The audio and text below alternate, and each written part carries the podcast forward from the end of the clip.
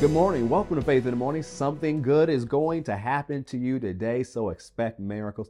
Thank you for joining me today. Faith in Morning exists to help you start your day with faith and encouragement. Whether you're listening on Apple Podcasts or Spotify, watching live stream on Facebook or YouTube, watching on a replay, watching on Faith Plus or Faith Plus on demand, I'm so grateful that you're starting your day with faith and encouragement. And hey, I want you to do me a favor on this Friday's broadcast. If however you're watching, I want to make sure that you subscribe. So subscribe to us on YouTube, follow us on Facebook. I know we have a lot of people who follow us already who are comment that they're watching.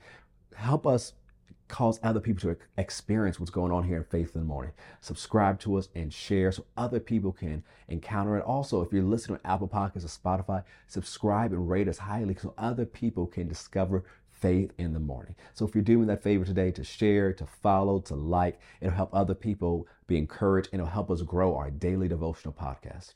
And so let's start off today with our 2023 Faith Family Confession. So say it with me. Say, I am the salt of the earth. I am the light of this world.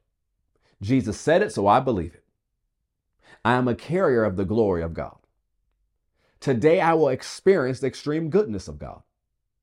Today I make myself available for God to show his goodness to others through me. Today I am increasing in influence. Today I will see the goodness of God in my life. Today something good is going to happen to me, so I expect miracles. Praise God. Go with me once again as we look through the book that I wrote called The Librarian, which is a parable and a teaching on discovering and living your God given purpose. And yesterday we talked about strength to turn the page. And we'll pick off where we left off yesterday. It says, What if it seems you are stuck in place due to massive amounts of resistance?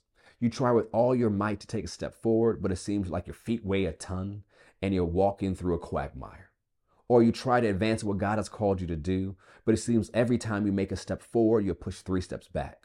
Or maybe pressing forward seems like all of hell is set on holding you back and you don't know how much more you can take.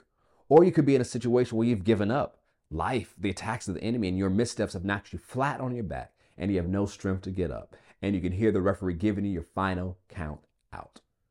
What do you do if you're in one of those situations? How do you still fulfill your call? Let's first start with the phrase from the passage from Philippians I can do all things which He has called me to do.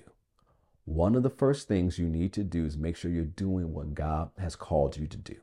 It is easy to get sidetracked and do what we think we should do, what others think we should do, or even something that needs to be done.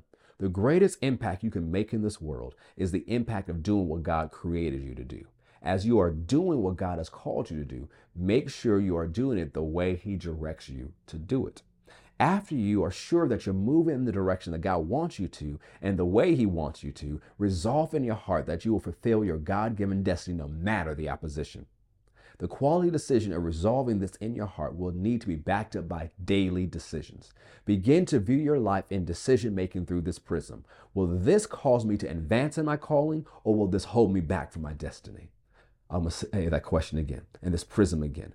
Will this cause me to advance in my calling or will this hold me back from my destiny? Fulfilling your God given destiny is a series of steps, not just major leaps. Each decision can be a step forward or a step back. Make sure that your decisions are moving you forward. The next phrase is through him who strengthens and empowers me to fulfill his purpose. Everything we do for God must flow from our intimate friendship with Him. Too many times believers get so busy doing the work of the kingdom that they forget to spend time with the King. Notice the scriptures below that address how our relationship with God should be. 2 Corinthians 13 14, the message version says, The amazing grace of the Master Jesus Christ, the extravagant love of God, the intimate friendship of the Holy Spirit be with you all. Micah 6 8, He has showed you, O man, what is good, and what does the Lord require of you, but to do justly, to love mercy, and to walk humbly with your God. James 4 8, come close to God, and God will come close to you. Wash your hands, you sinners, purify your hearts, for your loyalty is divided between God and the world. John 15 5, message version. I am the vine, you are the branches. When you join with me and I with you, the relation intimate and organic, the harvest is sure to be abundant. Separated, you can't produce a thing. Amplified Classic Edition. I am the vine, you are the branches. Whoever lives in me and I in him bears much abundant fruit. However, apart from me, cut off from vital union with me, you can do nothing. Ephesians 6:10 Amplified Classic Edition. In conclusion, be strong in the Lord, be empowered through your union with him. Draw your strength from him, that strength which his boundless might provides.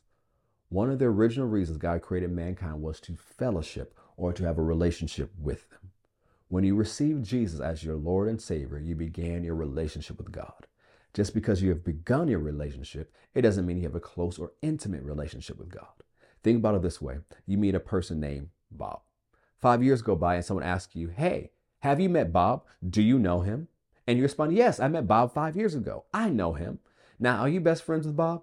Of course not. You are barely acquaintances. Sadly, this is how many people approach and live their Christianity. They met Jesus, they're going to heaven. They have fire insurance, but they haven't really progressed in knowing God or in their relationship with Him. But God wants to have an intimate friendship with you. God has done everything necessary for you to have a close relationship with Him, but you must respond. You respond to God's invitation of friendship through your communication with Him. This is not just prayer to start your day, but a living relationship where you are in communication with Him throughout the day. You should have a dedicated time of prayer at the start of each day, but that should not be the only time you talk to God in your entire day. Or stop here for Faith in the Morning. We'll pick up here next Thursday and Friday, going through the library and discovering how you can live and walk in your God given purpose. And on Monday, we'll go into a new topic as we continue talking about how to combine our faith with our imagination so we can go forward what God has called us to do and experience the extreme goodness of God in our life. Thank you so much for watching Faith in the Morning. Thank you for sharing. Thank you for subscribing. Thank you for helping others start their day with faith and encouragement. I love you all so much. Have a wonderful day and an amazing weekend and know that something good is going to happen to you. So expect miracles. God bless.